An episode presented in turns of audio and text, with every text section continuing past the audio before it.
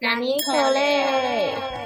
听众朋友们，大家好，这里是纳尼可雷的第二十四集，我是何瑞，我是许瑜。那在纳尼可雷这个节目里面呢，就会分享我和何瑞两个人发生的一些充满着问号的事，或者是一些听众朋友的投稿。那也欢迎听众朋友们来我们的 Instagram 那 Nicole 底线 Podcast 投稿，或者是私讯我们，或者是匿名留言，都非常欢迎。那在 Spotify、KKBox、Apple 上上面全部都听得到。好的，我们的节目。好认真，居然把全部都讲，像他念 rap。那我们等一下呢，就马上进入我们的本周的纳尼口雷喽。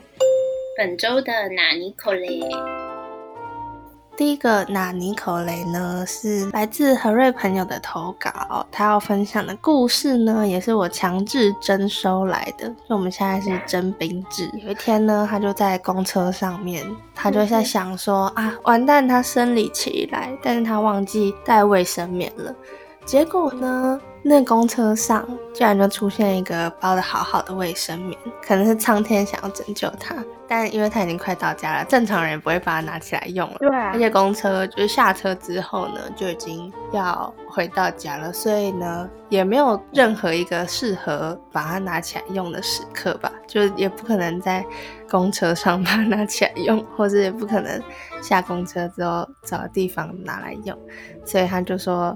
这可能是一个安慰的感觉，好神秘哦！我搭了这么久的公车，从来没有在地上看过卫生棉。但幸好不是看起来很可怕那种，是包的很好的卫生棉，不然就太拿捏了，就会有一种老天在落井下石的感觉。真的。接着我就来分享的第一则呢，就是一个大家可能都会发生的事。就我昨天去上学的路上，然后一下公车，手机就咻。然后就喷出去了，然后捡起来之后就发现它它的荧幕裂的很像有两个弹孔。你是用荧幕保护贴还是就是直接的荧幕坏掉？有保护贴，但是其他地方是裸机，所以，就有点刺激啊。对，但也就这样。然后我就照样去上课。结果晚上我的家教妹妹就看到我的手机，就说。老师，你的手机怎么这么可怜？然后我就说，因为我早上不小心摔到。然后他就说，那你摔到的时候，你有没有大叫？我就说，呃，没有啊。他说，那你摔到什么反应？我说，呃，我就捡起来，然后就想，啊，裂了，好，上课。他就说，你怎么会这种反应？你的手机很可怜，不然我叫爸爸买一个给你。我我心里很想，但我说呃不妥。对，童言童语就是很可爱。那我来分享刻意装傻的何瑞。前阵子好像有一个饮料店，可能是茶室比亚之类的吧，这不是叶配，我们没有那么有人气。要茶室比亚的手摇店在做活动，我姐她本来就是手摇迷，所以就很想要去买，比如说买一送一，或者是可能第二杯可能一折或什么。之类的，然后他就问我要喝红茶还是绿茶的，我就说哦随便，所以后来他就帮我买了红茶。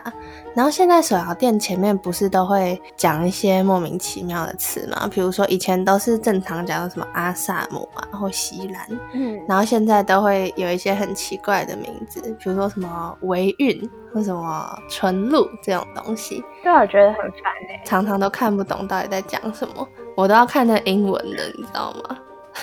它上面就写乌瓦红茶，我看的时候就想说，那个乌瓦感觉是某个地方或是某种茶之类。但因为我在我们家扮演令人开心的角色，所以我就问我姐说：“哎，那个乌瓦红茶是指哇红茶的意思吗？带起大家快乐情绪？”然后我姐就说：“哦，不是啊，白痴哦，那是就是指某个地方的茶或什么的。我可能拥有一种关系魂。”是关系人也很爱搞笑，对，就是硬要之类的。那个 bouquet 就是装傻。那好喝吗？结果就是 就是个红茶。对，我有一次跟我朋友好像不知道去哪一间餐厅吃，反正他的菜名都是取得很莫名其妙的那种。嗯，他就取了跟男生的生殖器有关，我跟我朋友都讲不出口，你知道吗？然后店员自己也讲不出口，就很不懂为什么要取这种莫名其妙的名字。我不喜欢他们在菜或餐点的名字上给古给古，这样真的让人无言，或者是中间要穿插一点英文之类的，比如说什么牛奶 mix 咖啡，那英文可能就写说呃 latte 啊 milk coffee 之类的。然后我想说，为什么你要故意牛奶 mix 咖啡，超级让人不想念出来的。他们很怕那传单太空，你知道吗？增加字数。好，那我就来讲，也是很小的拿尼口类，但就很烦。我们家的猫最近早上都很吵，坏拿尼。它以前起床就会等，等到有人开始活动之后，它才会喵喵叫。但它现在它自己一起床，然后它就会开始喵喵叫。嗯，而且它的喵喵叫不是一般的那种喵喵叫，它就是会，嗯嗯嗯，就是这样，真的就是这样。我没有在骗人，它叫都是用嗯，然后比如说你摸它，它就是嗯，神秘的猫，然后早上门口就一直传来嗯嗯 的声音，但它其实也没有很大声，但是因为它是小猫，就声音尖尖细细的，所以你就是还是会听到，而且还就会听到有人就说：“那你你要干嘛啦？” 然后就会开始吵。没错，这就是我最近小小的纳尼可怜。纳尼是公猫还是母猫啊？它是公猫，它这礼拜要去贴蛋蛋。对啊，不然他们快要到了发情的时候，然后就看到它那边欢快的跑来跑去，那边嗯来嗯去，就说 你都不知道接下来在你身上发生的事。那我来分享第三个纳尼口雷，是我以前跟朋友开的玩笑。我之前用的一个水壶是象印的牌子，呃，象印的前面就会有一个小小的一只大象。对对对对对，那时候我们还在补习班上课。有一天我就说我的水壶的坏话，就说什么哦，它已经很旧了啦，我已经准备要换了。你看它这边都是擦伤，都是撞伤什么什么的。它这里还凹掉，然后还掉漆，然后我朋友就忽然很激动，他就说：“你不要这样说，他都听得到。”我就说：“他最好是听得到啦。”他就说：“你看他这边有耳朵。”然后我就想说哪来耳朵？他又拿那个象印的那个大象那个耳朵纸给我看到，就说：“你看他这样听得到。”默默流泪，就很白痴。你的朋友好像那个。不能吃兔兔的那个，真的，还想说等一下是怎样，我喝水是会变咸的，是不是？但是后来这个梗就在我们两个人之间流传了很久，因为后来那个水壶还是一直在用。他就说今天已经不能再说他的坏话，我就说其实也不一定，有可能过一阵子那个耳朵就不见了，就是那个漆不是抹一抹就不见了吗？可能之后就失聪了，好惨哦。我们就是很糟糕的讲一些无厘头吧。快乐的高中补习生活。好，那我再来分享一个，我昨天可能就是被什么三 C 产品之神诅咒这样，上完家就要回家的时候，然后就照常的打开我的耳机，结果发现它连不上，我就想说，嗯，怎么会连不上？因为我刚刚傍晚用的很正常。而且我也没有摔到，它也没有泡到水什么的，它就是乖乖的躺在我的包包里面，就整个冲开，就是照着那种 Apple 冲色的那个步骤，然后就是怎样都连不上，你知道吗？然后我就一路弄到回家，到家它还是连不上，这就是我充满着小小拿你的事，我不知道他现在可不可以用，好烦哦。他有什么资格在那边给我给骨给拐？我根本就没有弄到他。有个讨厌，徐昨天还说他今天什么天气很好啊，心情很好，一周只要去一天学校，人挤人也不怕。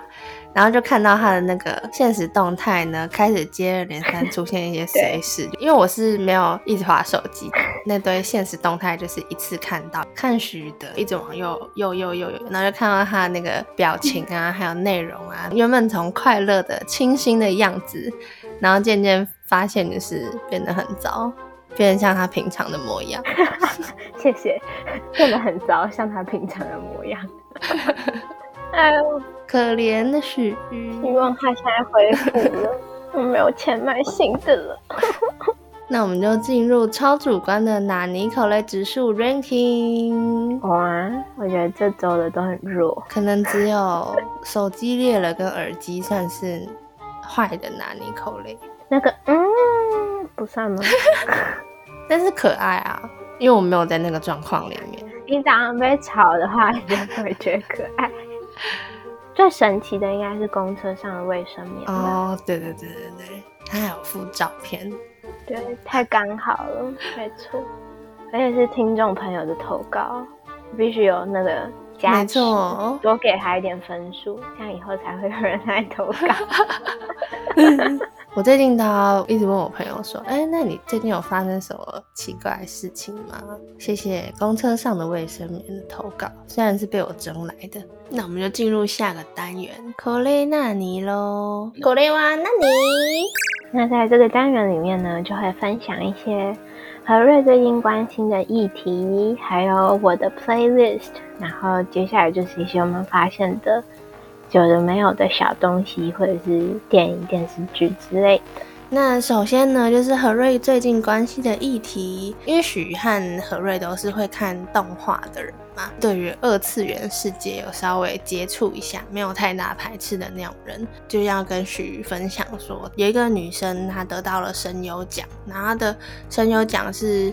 最佳女性就是她说她演出的很好，可是她其实配音的是一个男性的角色，所以那时候她就提出一个疑问，一种喊话的感觉。在她这个声优界，其实很多人都是做着跨生理性别的这种状况去配另一个性别的声音啊、台词那些的，所以在颁发这个奖项的时候呢，希望还是可以回到作品为主，或者是以他当下配的那个角色。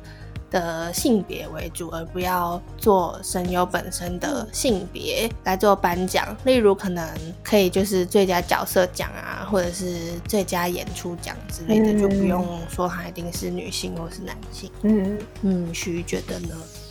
我觉得，嗯，蛮有道理的。听过脑薄弱嘛？这样听听就，因为现在演员他们可能就是照着像那种最佳男优奖或女优奖，但是因为演员比较不会有那种跨性别的演出，但神游好像真的很常会有女生扮男生的那种。嗯，尤其是什么少年角色之类的。对啊，对啊。这样好像蛮有道理，就觉得可能未来如果看似那个奖项要回归到剧的本位，这也算是某一种性别平等的概念吧，或者是打破性别框架的概念。对他也是第一次提出，对都没有想过。这就是本周关心的议题，就有留意到这个资讯，所以分享给大家。如果大家对于动画的世界有兴趣的话呢，可以留意一下声优可能得到什么奖啊，或者他有。讲到什么有意义的话，哎，但是男性声优常常会有身败名裂的消息出现，对，对。我真的觉得这世界，我要来讲问题发言，就这世界真的很难不引起女性的厌男恐惧，哎，这样讲，这样公开讲是可以的，这是何瑞个人的想法。好，请说。Why？呃，镁光灯下的人啊，就是男性、女性，但不知道为什么，就是常常真的是男性会有出这种桃色新闻，或者是可怕的新闻之类的，像是酒驾。嗯，韩星不是常常会有酒驾问题吗？其实这么多年来呢，何瑞看到的女性的酒驾也只有前阵子 After School 的 Lizzy，几乎都是男生，所以就在想说，到底为什么会有这样子的文化，或者是会有这样子的问题产生？因为不是说发生一次失败是有很多小小的 miss 堆叠而成的嘛？在想说，这个社会的结构是不是因为男生他可能觉得说。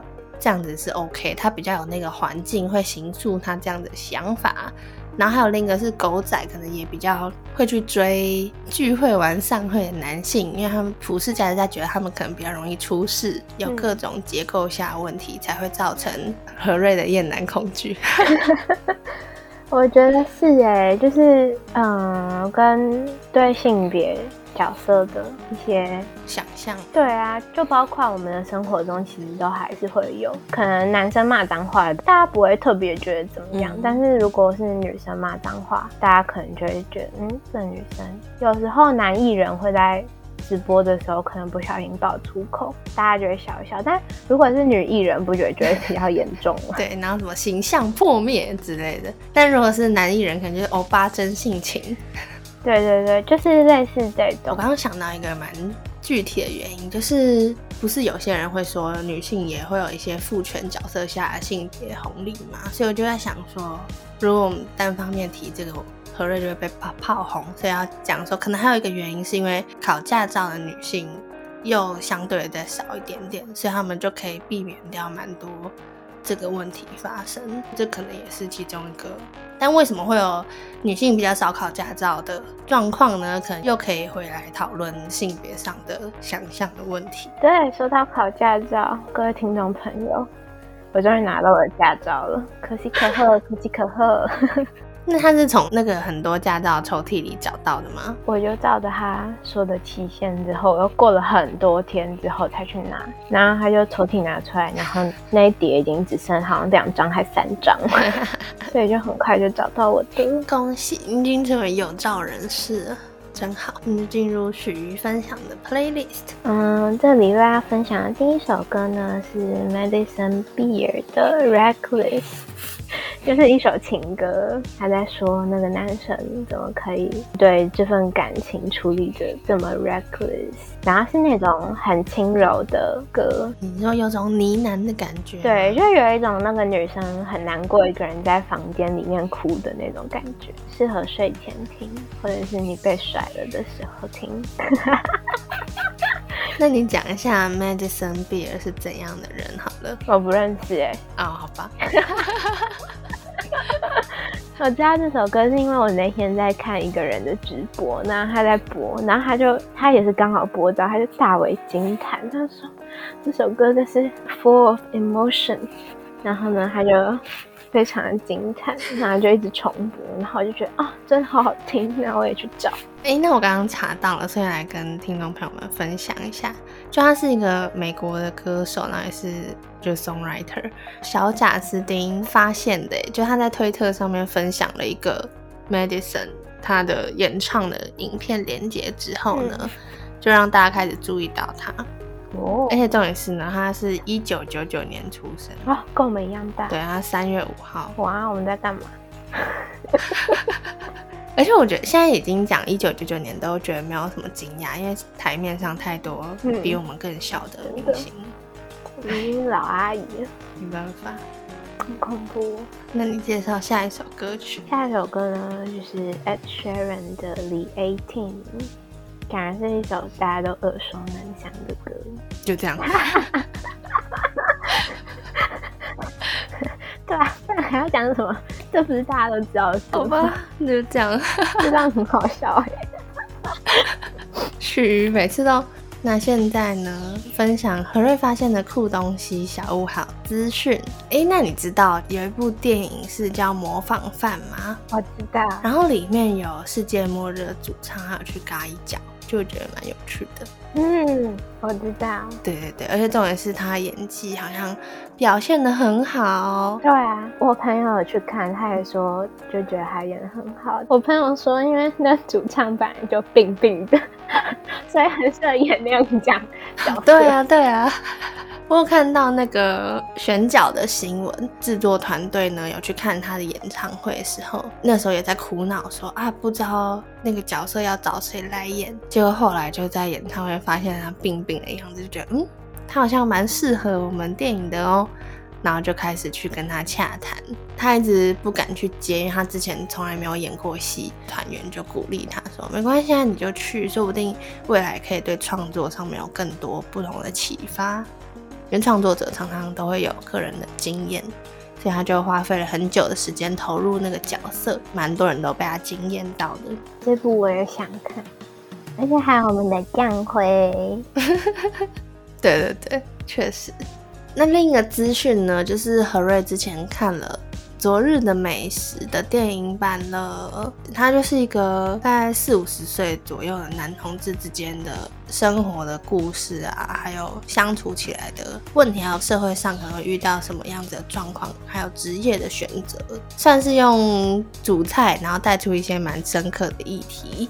然后它原本是电视剧，现在就是有电影版，所以何瑞就去看了。电影版也有拍到蛮多美景，如果想去京都玩的人，可能可以看一下，可以看到樱花，然后也可以看到枫叶。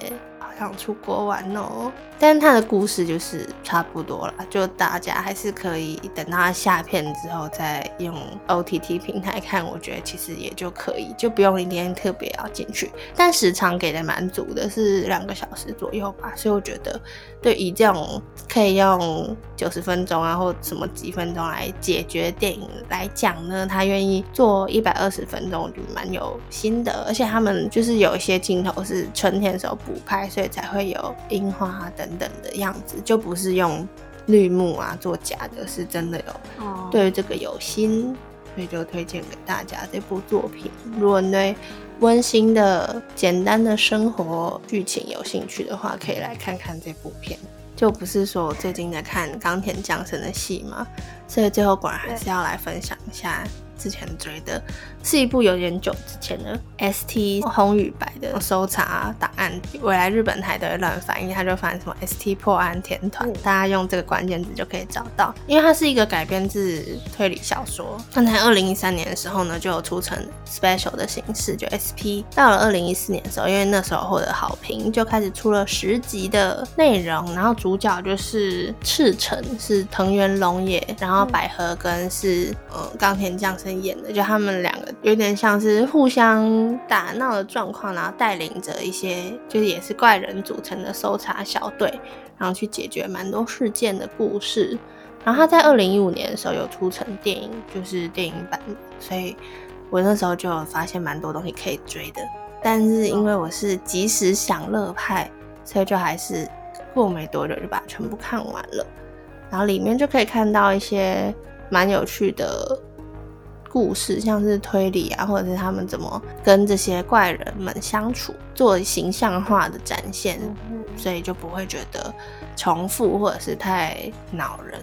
反正就是大家如果去看这个的话呢，就会发现它的盗版资源超难找，因为正版 OTT 平台都没有，所以就蛮辛苦的。大家加油！如果对这部有兴趣的话，就可以看到可爱的降神。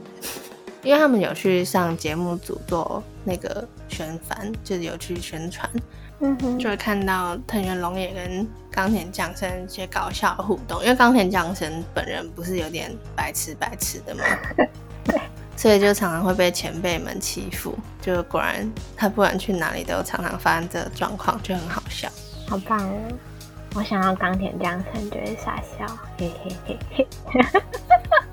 他的皮肤很好，对啊，好想跟他换。而且重点是不是只有我们注意到，是那些演艺圈前辈有注意到，就觉得很好笑。对啊，牛奶肌就会调侃他，题目就会问说什么有什么看不顺眼的地方，然后可能有个前辈就忽然无厘头冒出一句，就说你皮肤也太好了吧，让人很不爽这样。唉，真好。好，那我们本周的口雷那你就到这边，那你口雷呢也在这边告一个段落喽。没错，那我们就在下周的同一时间随机掉落。OK，那我们就下周再见啦，拜拜。